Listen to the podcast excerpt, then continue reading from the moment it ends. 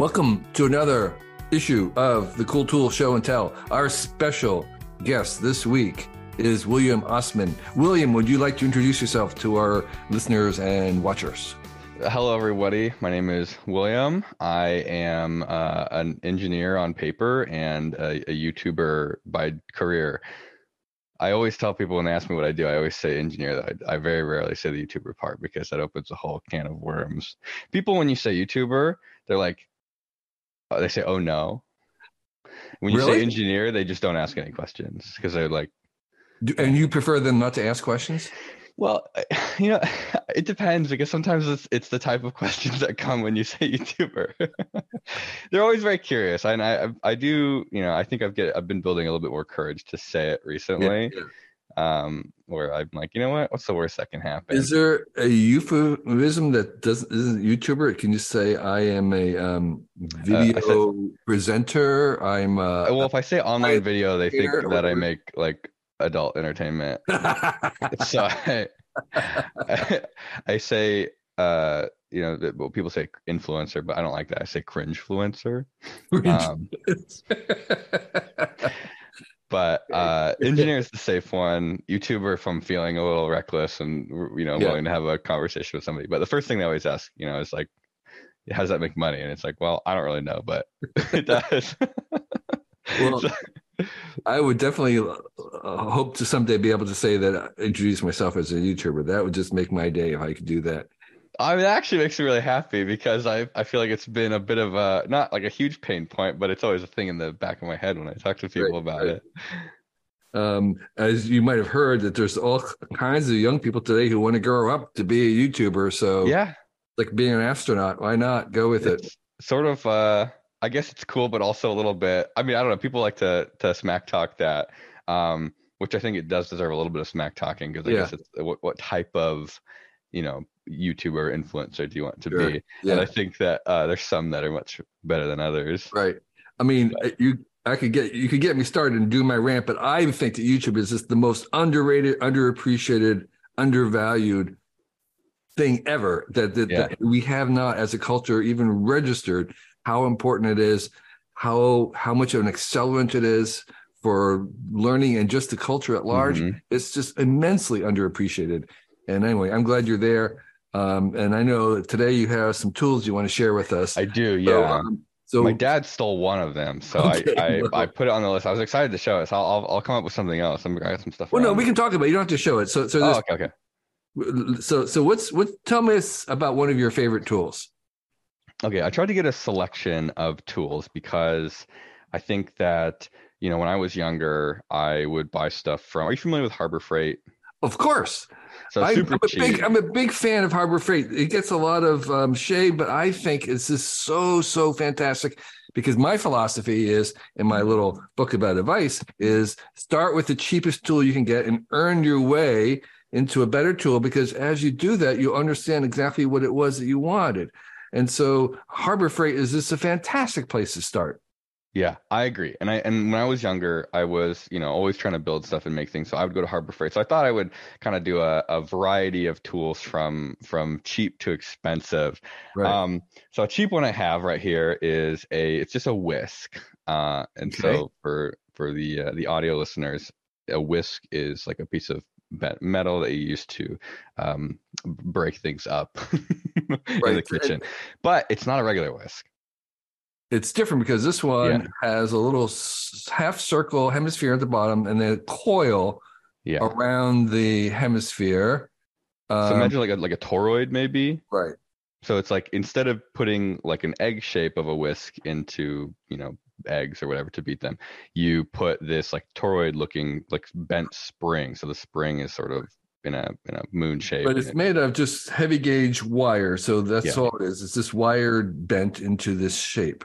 Yeah, and it does a much better job of whisking things than what you normally expect from a whisk because it's I don't know, I guess it's like the whole whisk gets submerged really easily. It's got a bunch more uh, like surface area of wire and uh, this is I think probably one of my favorite uh, tools, and it's just a kitchen tool. It's not a, it's not an actual garage sure. tool or anything. And, like and does it have a name? If if we were someone to Google it or Amazon it, what would they be? Looking I've if I let's see, if I search for, I think Swedish whisk. My mom is Swedish. I'm I used to be a Swedish citizen, and and this is one of the things that she's always had that I've never really seen. Um, so if I search Swedish whisk, Swedish whisk, search um, whiskey. That's not what I wanted. Um, and so uh, yeah, Swedish whisk.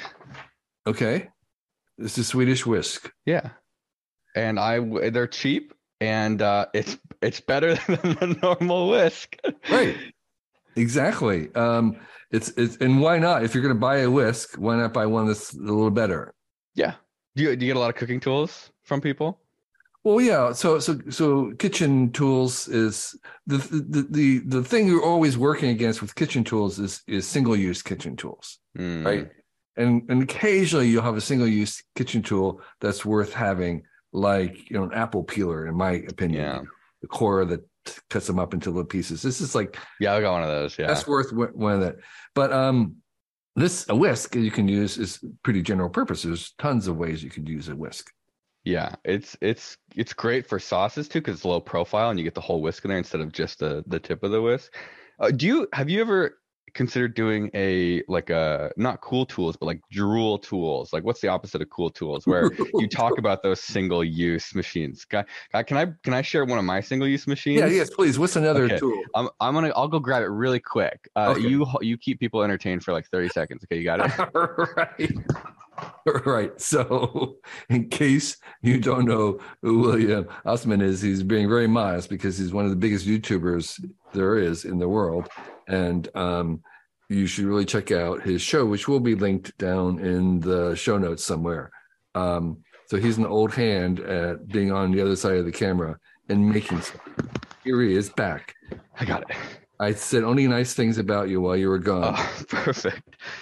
So I first bought one of these. Um, I'll reveal it in a second. When I was up in, in San Jose visiting a friend, we are going to Maker Faire, and we were uh, we were just hanging out before, and went to the thrift store, and I bought a, a pasta maker for like a couple dollars at the thrift store. That was a really good deal. Then, long story short, uh, like a year later, my house burned down, and um, so we lost the pasta maker. But we bought a new one a couple years ago.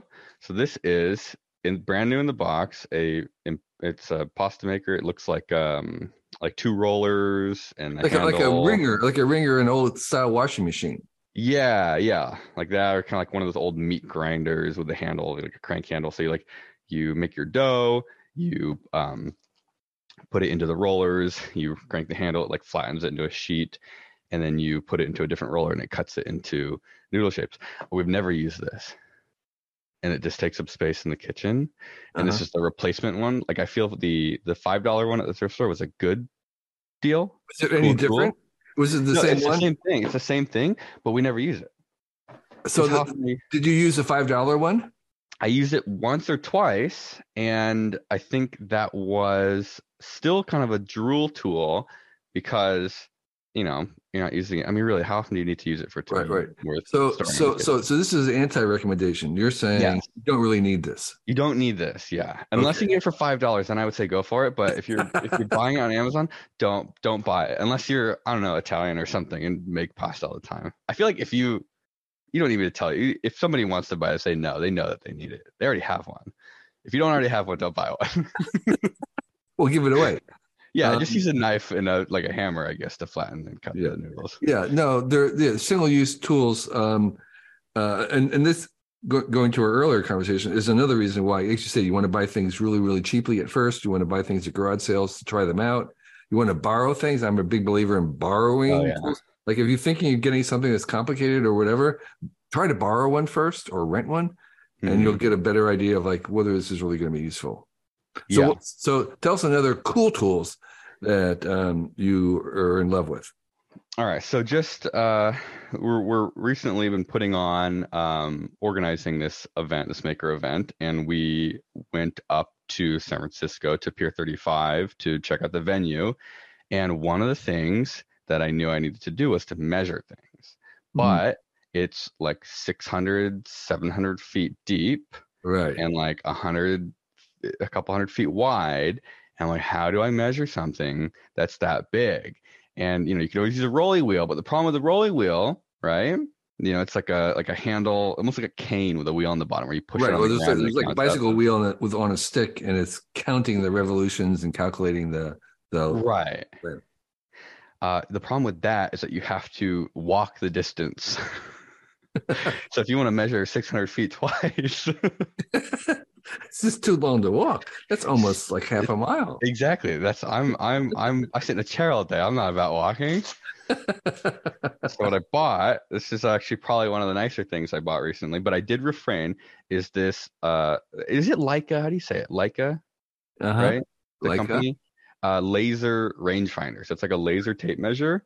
Uh, it was two hundred and fifty dollars, but you can measure up to 500 feet indoor with this thing. It's like it's like the size of a like oh god, what size is this? What would you call this? Like a TV remote. Yeah, TV remote, like a thick TV remote, but all mm-hmm. yeah, like a little shorter. Um, and it's got uh, a button on it that measures. It's got a bunch of different settings you can change. I don't know if you can right uh, you exactly. That that's interesting at all to anybody. Right. And when you search a laser rangefinder, the ones that come back are like the the DeWalt or um, uh, Bosch. Yeah. And those would go like 150 feet. Yeah, and I'm like, I'm like looking. I'm like, God, there's got to be something that goes longer. Right. And it took me a while to find it, but this is like the Leica one is great, but it's not the one that comes back with a Google search.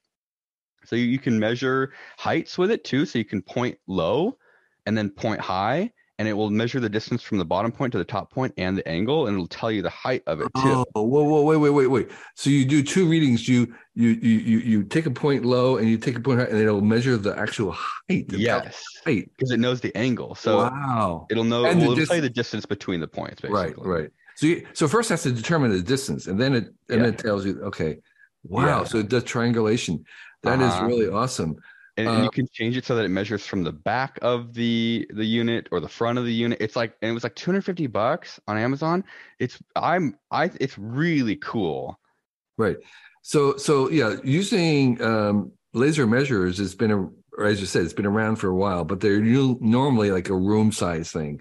It's yeah. contractors or interior decorators walking into a house wanting to get the measurements of a room really fast and they're very very accurate for those smaller sizes you're right i've never heard of one that goes 500 feet that's amazing I think I have ones that go further too, but they're those are starting to get like five hundred. You could use it for um, one of the big things that um, is always a problem with um, the tallest tree in the world is measuring things like the height of a tree. I would yeah. imagine now. Yeah, I had to do that like a couple months ago and i'm like i was sitting and looking at this tree i'm like how tall is that? So I, I, pulled my drone out and i like flew the drone up to what i thought was the top of the tree using the camera and then that's how i measured it and then i ended up you know buying an actual height measuring thing. And how tall was the tree? I was like 88 feet or something crazy like that. Yeah. And i had to trim I have, it. A, I have it right out here i have a 120 foot tree. Oh my god yeah, that it's way too close to the house. I mean, I can almost touch it. So yeah, just don't trim it though; it'll be too expensive. Just let it fall in the house. No, no, no. We keep you trimming every two. That's good.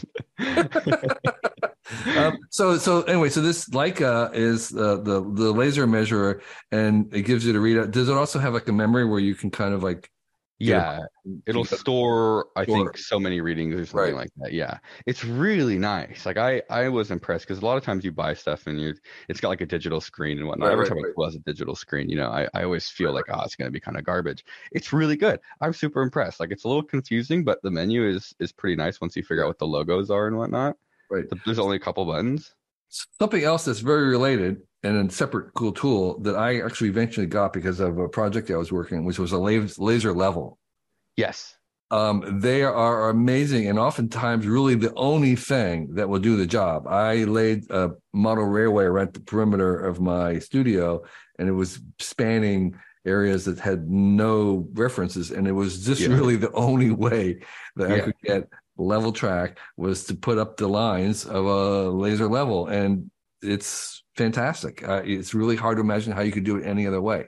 I actually I have no idea what they did before like a laser system. It probably still was some sort of optical system, but they would have to do it by hand, maybe. Yeah, well, they had strings and string. Oh God, with, with levels. So so yeah, so um, and they're not too expensive, and they're very very versatile, and you'll probably use them more than you think because they also, when they're doing a level, they can also do verticals as well. Mm, yeah, the, yeah. I bought a rotary one um, to do a, a plumbing system on a grade. It worked really well. You can't Yeah. see the laser, but it has a little detector, and you put it on a stick and you move it up and Oh, down until it beeps. Yeah, that's an alternative method. I have one that has a green green lines because it's a green laser. So it's easy to see. Yeah, it's easy to see. So, William, how about another cool tool that um, you're want to share with us? Okay, so the, the cool tool that I want to share that my dad stole is a portable bandsaw. oh yes, I don't know if this is someone else's favorite tool. It's like I don't use it that much. this is Adam Savage's favorite tool. Oh, is it? Okay. Well, that, I feel I'm in good company then.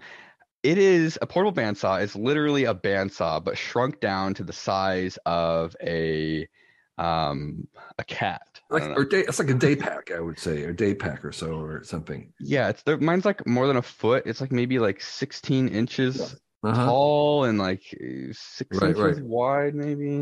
Right, and so it's so so so, so it's wide. yeah, it's it's it's sort of uh, something that's at the larger size that you can handle, and and, and there's two kind of round ends to it where the band's circulating, and and then the um, there's a handle, yeah, and it's like a chainsaw kind of. look a chainsaw, and they do make um, cordless versions of them. That's what I have. Yeah. cordless version of them, and um, the the beauty of them is they'll cut through just about anything, including metal. Yeah. Like there's something really horrible about looking at like a piece of pipe sticking out of something. And you're like, Yeah. the only way to cut this is with what? Uh, a sawzall? Right. Like Which there's what reciprocating saw back and forth, and and and they kind of they're jerky and they're, like jet like jitter, so everything will like hard to maneuver, and they're good kind of for a rough cut. But but the portable bandsaw will make a very clean cut yeah. cut. it's Um, hard to get it perfectly straight, but it won't shake everything like a Right, right. sawzall will. right. Like there's And- something so nice about a portable bandsaw. It's almost like a torch. Right. Yeah, you can cut almost anything with it. So here's the thing there's a whole little movement, and I am among them, who buy the cheapest portable bandsaw, which is a Harbor Freight version, Mhm. for like on sale for like $90. And it's not the, it's not the, um, it's, it's corded. It's not Yeah, the the corded. cordless version. And you turn it into, you put, you make a stand for it in your shop, and it becomes a no longer a portable bandsaw, it becomes a bandsaw. Like a mini. bandsaw that can cut metal, and it's the tool that I use the most in my shop, more than my bandsaw. I mean, more than my table saw, more than my drill press. Is I use my little bit, my little Harbor Freight portable bandsaw that I turned into a little stand. I made a stand for it, and I use that to cut everything. That's do you do you ever take it off? No, So it's just like you turn it from a portable tool into just a Right, mini bandsaw right. because nobody really sells a tiny bandsaw, right? Well, no, they don't. But they, but actually, they do sell little stands for these, like the DeWalt one, to turn it into. It's a thing now. It's like a perfectly functional bandsaw. It's a perfectly functional bandsaw for It- ninety dollars, right? That's hilarious. Yeah. And so It's I make like- a little, I make a little stand. There's all kinds of. I made a YouTube tutorial how to do it, so I can link to my tutorial about how to Yeah, turn yeah. Harbor Freight into a little um, bandsaw, and it's really fantastic. I want a little tabletop one because I don't have the room. Every time I buy Well, something, that's what it is. That's what it is. You buy this Harbor Freight for ninety bucks, and I'll show you. I have a YouTube channel. I'll show you how to do this. Yeah, that would be great. I need this in my life. Yes, it's it's the best thing, and I use it to cut plastic, wood, metal, anything that needs to be cut. It's right it there. down.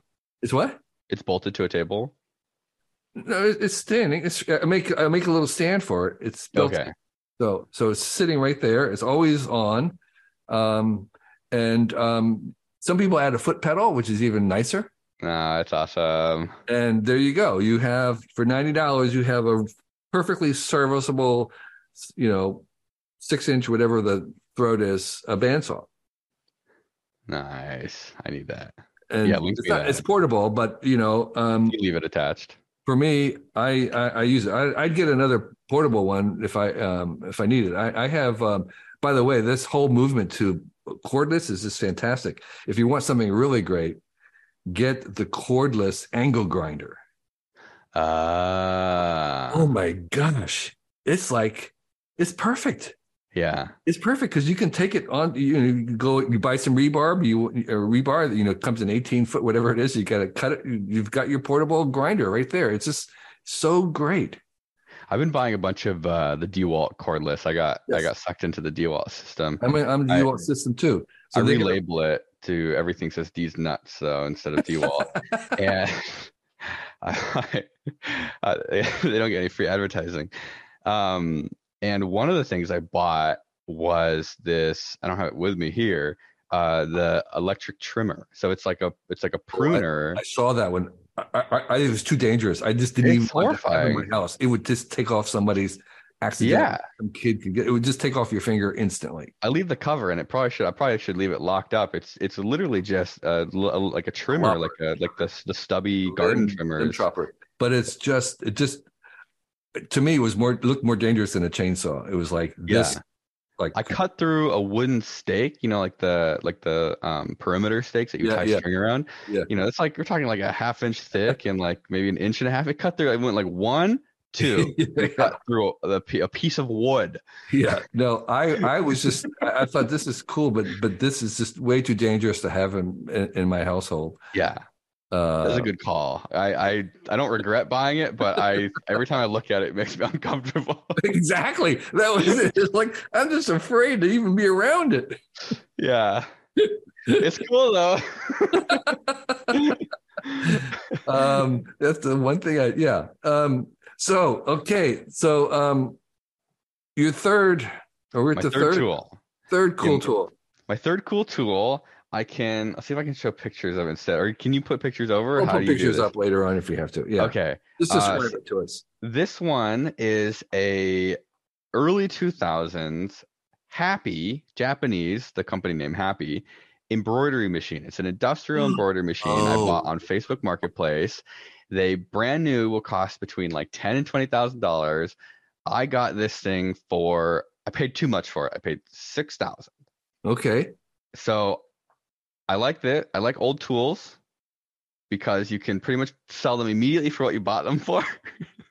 if you don't like it. If you don't like it, and so that's why I'm like, okay, I can, I feel okay doing this. Uh, we also sell, you know, for the um, the online entertainment, like the YouTube stuff, we sell merch, and so it's it's nice to be able to like prototype designs for for selling t-shirts. What was this? So so so so, so just describe what it is. So you have this is it like you say a quilting machine or what is it? What is it's it? It's a, a embroidery machine. So it, embroidery it's a sewing, machine. It's like 15 sewing machines combined into a single machine.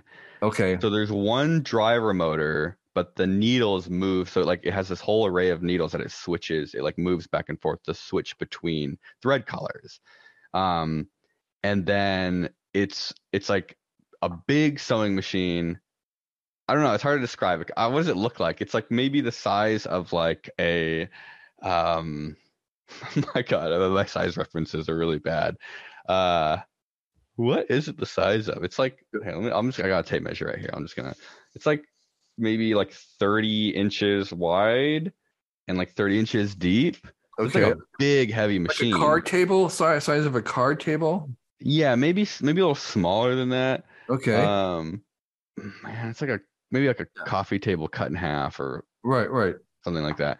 Um, and it you you put t-shirts into a hoop. It's called. It's like two pieces of material that like kind of snap together with the t-shirt getting stuck in between the edges that are snapping together, and then you you connect that into the machine. It snaps in place. There's a bobbin on the bottom, and then there's 15 threads on top that are all threaded into each needle. And they're all different colors. Is that they're all different colors, right? And then you take a design, which is just you know a, a picture, a graphic, or whatever, and then you bring it into a software called a digitizer.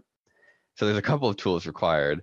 Um, and then you spend you know a few hours like it's like 3d printing sort of for anybody who's familiar sure. with 3d printing is you take your model you don't put it on the 3d printer you put it into the slicer and right. then in the slicer you decide how you want the machine to actually trace the paths. Right. And so you do the same with the embroidery machine. You take your art and it's like, well, how do you want the threads? Do you want it to go horizontal? Do you want it to do patterns? Do you want it to do an outline? Do you want it to do so there's a bunch of settings you can do. And it's kind of like a plotter a little bit where there's yeah. like sort of mathematical ways of doing things. So you can change all the settings and you can't you can't actually do any math, which is kind of a little lame, but uh, it's all pre-done so you can just change parameters. And I've had so much fun with that machine. I've made so many things that I wouldn't have been able to make otherwise. And then once we have a design file, we can send it to a shop and then they'll make the the batch. Oh, I see. So you don't do a production level. This is just do prototypes. I did it once. I made a hundred hats with a, a, little embroidery of. I, this uh-huh. is gross, but I I don't, I don't know where this is. My my brain has been ruined by the internet. But um, we made hats that I had embroidered like a butthole on. Uh huh. Mm-hmm. I could see that with the threads. It would just be perfect, right? Yeah. So we did a, a I did a hundred of those, and it took me eight hours. it was a lot more than I realized, you know, because there's yeah. a little a special mechanism that the hat snaps into, uh, and you have, uh, have, uh-huh. two two of them. I think yeah. So when that when one is on, I take the other one off and put a new hat on it, and then when it's done, two minutes later, I take it off, put the next hat on, and then you have to. Um, right. So the embroidery machine though has been a really fun way to explore, you know, manufacturing design do you, garments. Do you recall what the name or the brand of the machine is? It's like an HDC 15 and, and the brand is Happy. H A P P I or H A Y, just spelled normally. Happy. It's like yeah. a Japanese or a Japanese it... company. Yeah, we were in Japan last August, and I tried to visit them, but they they said no. really? yeah. Sad. Wow. Um. So, uh, but there are probably other versions, maybe even some. There's other versions. There's cheaper versions. Um, when I bought this, it wasn't working super well, and I had no idea it was wrong. So I spent about two weeks, and I like found the manuals and everything. And I, it turns out the the encoder had shifted on the the shaft a little bit, and so I just had to readjust the encoder disc, and then it was properly aligned because uh-huh. like the machine does certain things depending on where it is in its cycle, like a sewing machine. Um, but you can buy newer ones that will just work, but they're pretty expensive. You can buy smaller ones. Actually, that's the right answer. If anybody's interested in embroidery, you can buy like a smaller machine, like a single needle machine for like less than a thousand dollars. And then you can just manually switch the color. So it takes more time and they're usually a smaller footprint, but it's a way, way, way lower entry cost. Right, right. But then you can learn a bunch about how it works, which is what I like to do is like, how does this work? Because then you can make better decisions when doing a garment. Like if you if you want to make a t-shirt um, with a design on it and you you make your design you send it to a shop someone is just doing the digitizing for you because it's hard and then they're sticking on the machine and making it. And so you're not really thinking about like what's like what's the right way to do this? It's like with 3d printing you normally try to avoid anything that requires an overhang right right. because the printers can't print over nothing. And so it's all you know the whole the whole process of dealing with that. And it's the same i think for other manufacturing processes where it's like you can design better once you know how it works. Right. And you can yeah. make things look cooler and you can be more efficient with it. Right, right. Yeah, no, that's really great. And I, I mean, I think even advanced sewing machines offer some kind of an embroidery function mm-hmm. in a very limited way. Well, that yeah. would be a, a start in that direction. Right, right. Yeah, you could get used to. I'm I'm a huge fan of actually used to be Craigslist, but now it's Facebook Marketplace. That's where it's at. So why did that shift? What, what was what was the big shift in from Craigslist to uh, Facebook Marketplace? I think Facebook Marketplace is just more accessible. Like so many people use Facebook. Um, Facebook be damned, but it's more like it's easier to get it on Facebook than it is on Craigslist. Like if I had to tell my wife, like she she helped me list something the other day because I was busy, so I put, I dragged the stuff out front. I was like, "Can you put this on um, Facebook Marketplace. Her trying to figure out Craigslist would have been way harder than her just throwing on Facebook Marketplace. Because Craigslist hasn't changed any in, yeah. in 100 years. It's exactly the same. It's exactly the same, but it's like it's a little archaic because you have to, it's like all emails and uh-huh. it's a little bit like uh, it's also super spammy. Oh, people really? doing duplicate posts. Yeah, there's a lot of duplicate uh, posts where people uh, will like because it won't pop up, so they'll keep submitting it and then spam is so bad like it's so difficult to search for certain things without like you know cars showing up or okay. like rentals are really bad it's flooded with um okay. like and agencies. facebook has seems to solve that problem it mm, it's better than craigslist and honestly though i would say the reason that facebook marketplace is, is more valuable to me is there are just more posts right i normally go for, i normally do facebook marketplace craigslist then ebay Okay. eBay's for the weird stuff. Yeah. E- eBay's like, for the really esoteric stuff. Yeah. Like I just bought a an arcade machine that we're gonna take, uh, right, like right. A, a, coin pusher machine that we're gonna take up to the this the STEM event we're doing, um, and that I don't know where you would find something like that other than right. Well, I I, I use eBay for like finding materials like weird compounds or just mm. or just material stuff. Yeah, what kind of stuff? Like recently? Like if if you wanted a certain kind of uh, plastic mirrored a mirrored film, Mhm. or if you wanted um, you're doing some electro electroplating and you want to buy you know ferric sulfate or something, Mm, eBay is really the place. Even better than, than than Amazon because they'll have the kind of weird people like that are weird selling Yeah. weird stuff. Yeah. Yeah. Amazon's too corporate. I bought I bought like sulfur on eBay when I was a kid and iron powder for making Yeah. thermite. or thermite. Yeah, Yeah, yeah, yeah. Yeah, Oh, yeah. Where else? Where do you buy iron powder? It's like eBay, like of course. It's like it's like Silk Road for chemicals. powdered aluminum, right? Yeah, yeah. Yeah. Like where do you where do you buy powdered aluminum? Like eBay. I don't know. I don't know. I literally don't know where else to go. yeah. Uh, well, this is really great. Okay, so um, do you have a, f- a last tool? Do we? There is a last tool. Okay. I feel bad that I can't show anything, but it is probably I would say one of the most bang for my buck expensive purchases I've ever made in my life. It was eleven thousand dollars. So this is like prepping people for something very, I don't know, extreme. It's a 1989 Ford 445D uh, tractor. Ah, So it's got it's a front loader. It's got the bucket. I actually don't know any tra- tractor terms. It's got a bucket on the front. uh-huh. It's got a box scraper on the back. It has no PTO, so it's literally just like a little like farm tractor. And that thing has saved me so much grief. I have used it to like move like thousands of pounds of wood chips around. I've used it to uh, grade a parking lot. I used it to um, clear a space for a party. I used it to fix a fence. I just lifted a fence post up. I used it to scoop stuff to move trash into a dumpster. Like Uh-huh. that thing has probably saved like three of my vertebrae. yeah. Could you could you put like a forklift front? I up? built forks for it. It has these hooks. That's the first thing I would think. That's of. the first thing I did. That is that is exactly the first thing I did. So it has like these like like a half inch or yeah, maybe half inch like hooks welded to the Uh-huh. to the scoop to the bucket.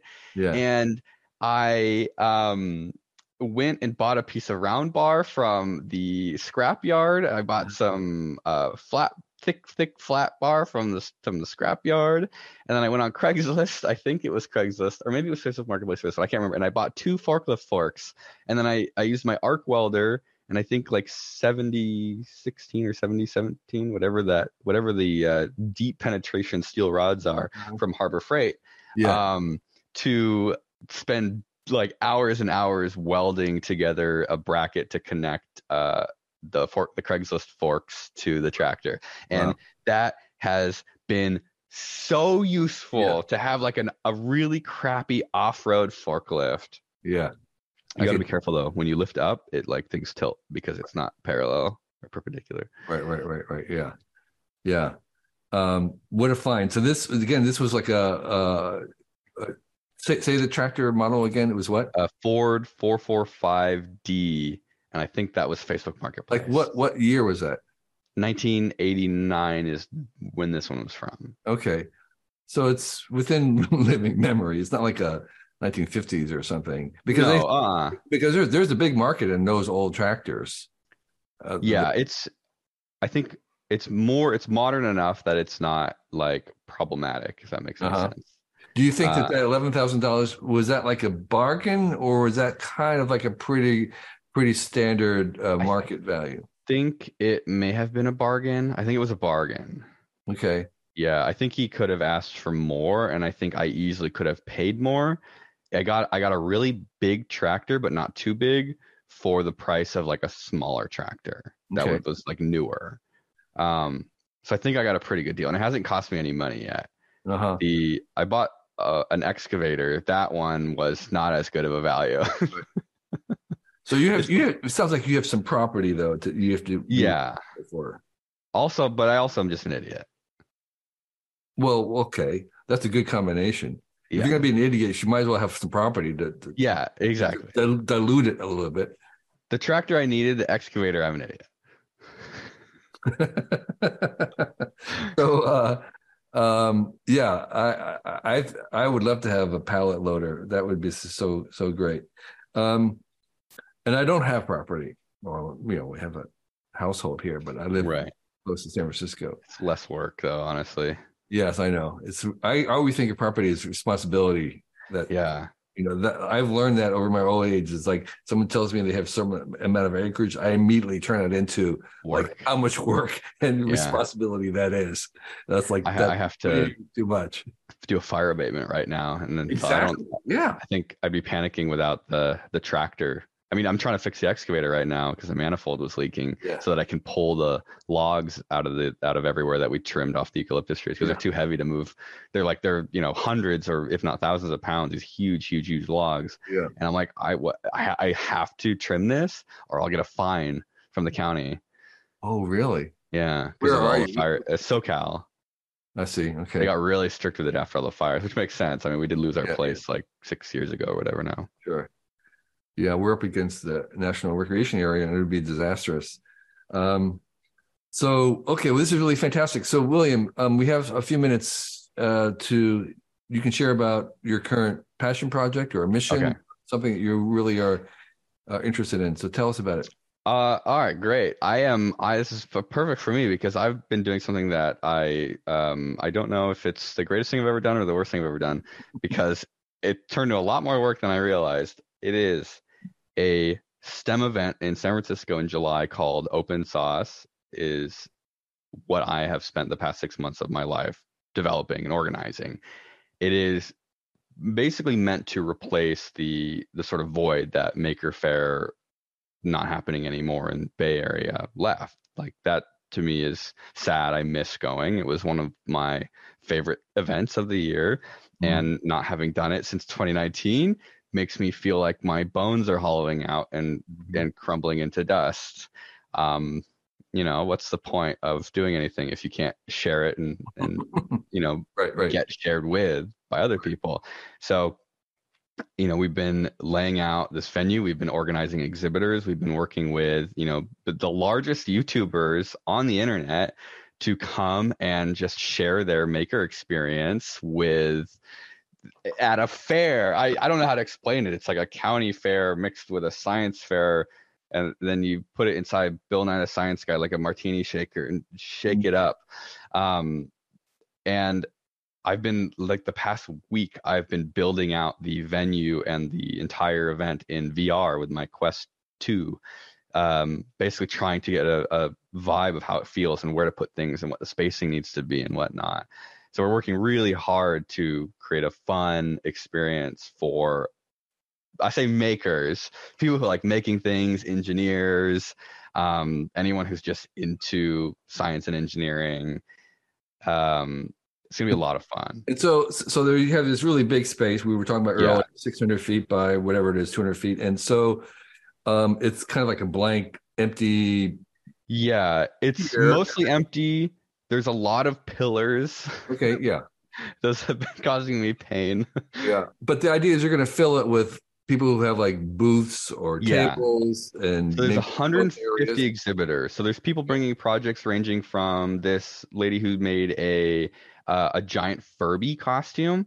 So that's sort of like just cool, but Yeah. like in makery, but like not super engineering. I mean, it's kind of, I mean, it's like making stuff. It's all Sure. kind of the same.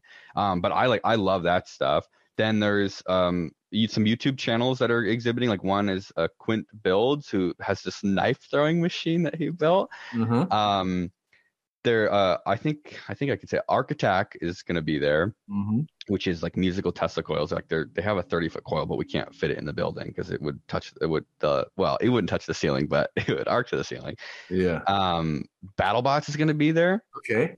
So there's gonna be like 20 BattleBots Are maybe. you, gonna- like are you setting up a battle uh, a competition So, area with not for BattleBots, but for combat robotics. So there will be an organization. I got yelled at for sharing their name. I think I can. It'll be three weeks. You said, so I think I Uh-huh. can say their name now. N NHRL.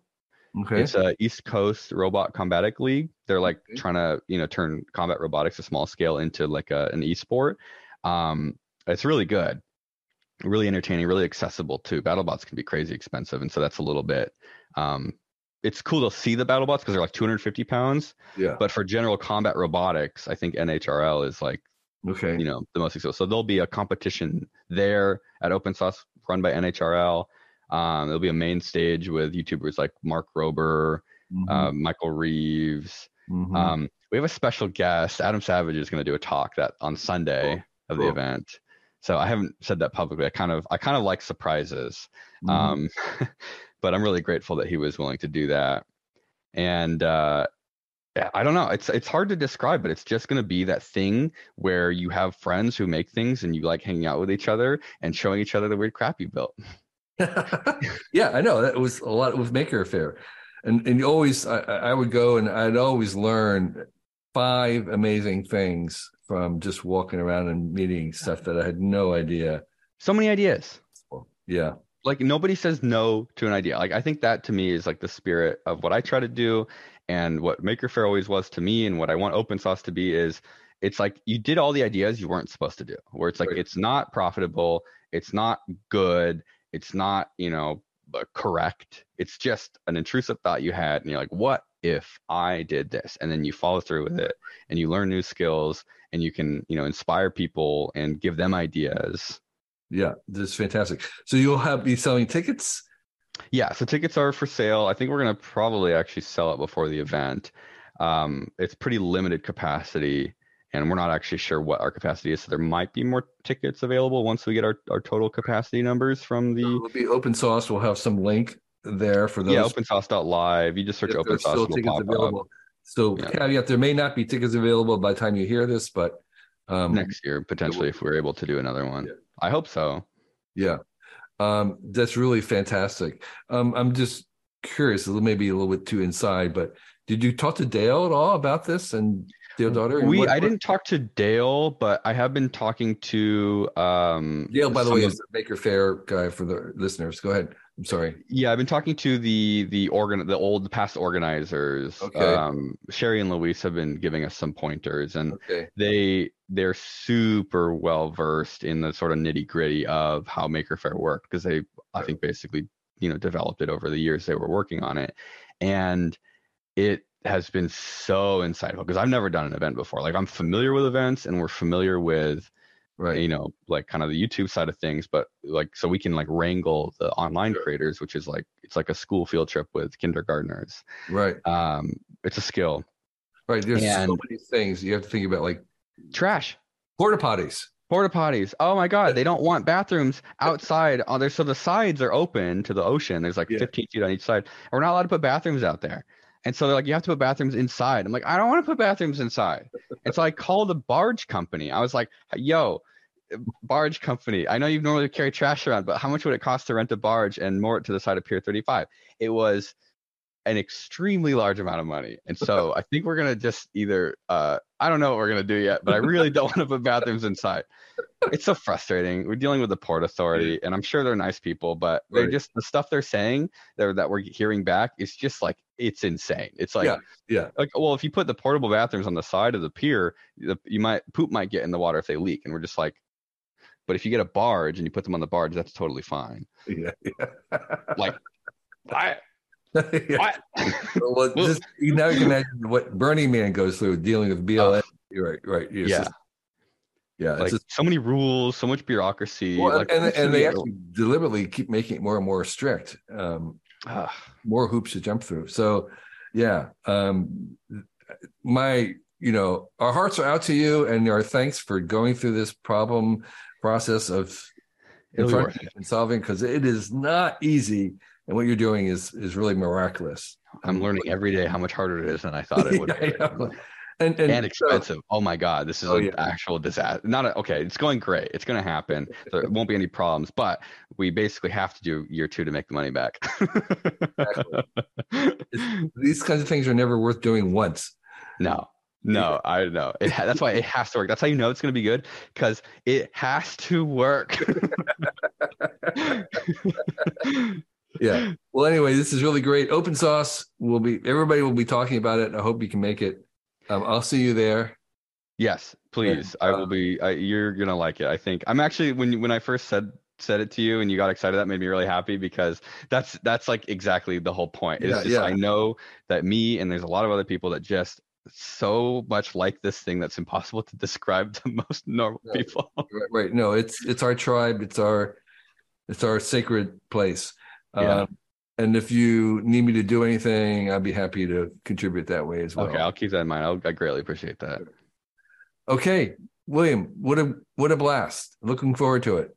Thanks for having me. I appreciate it. This year, our Cool Tools blog will be 20 years old, which means we've been posting something new every day for 20 years. It's only possible because of the very engaged and knowledgeable readers and listeners like yourself. You've kept this place going, and we are very grateful for you. With this idea of 20 years in mind, um, we decided to try an experiment this year. And I'm inviting our guests and listeners to join me on our Cool Tool Show and Tell, which is the program that you're listening to right now. So if you feel you'd make a good guest on this podcast, and have four uncommon tools that you'd like to share with us, um, please sign up on our form on the website and we'll see about inviting you. You must be comfortable taking on talking on a video, and um, you need to have some tools that you can show um, we record on, as you know, on Zoom. We do a YouTube version, a video video version of it, as well as an audible version. Fill out the form if you're interested, and um, list your four, four cool tools, and we'll see if there's a good fit. The applications aren't guaranteed in any way, um, and we're looking at tools that are new to us and appropriate tools, and um, whether the times will work for you. So um, we're really interested in hearing from people all over the world, not just in the U.S. Although the tools have to be available online, easily available online. And um, if you are a long-time listener, you kind of know what the definition of our tools are. They're very broad. They can be anything that's handy, from something in the kitchen to something you use to travel to a workshop to something professional that we may not know about. We're really interested in things that we don't know anything about. So um, this is an open invitation. We'll give it a try. If you think you make a good guest for this podcast, um, fill out the form. There'll be a link somewhere on our website. Um, and we look forward to, to chatting with you. Thank you.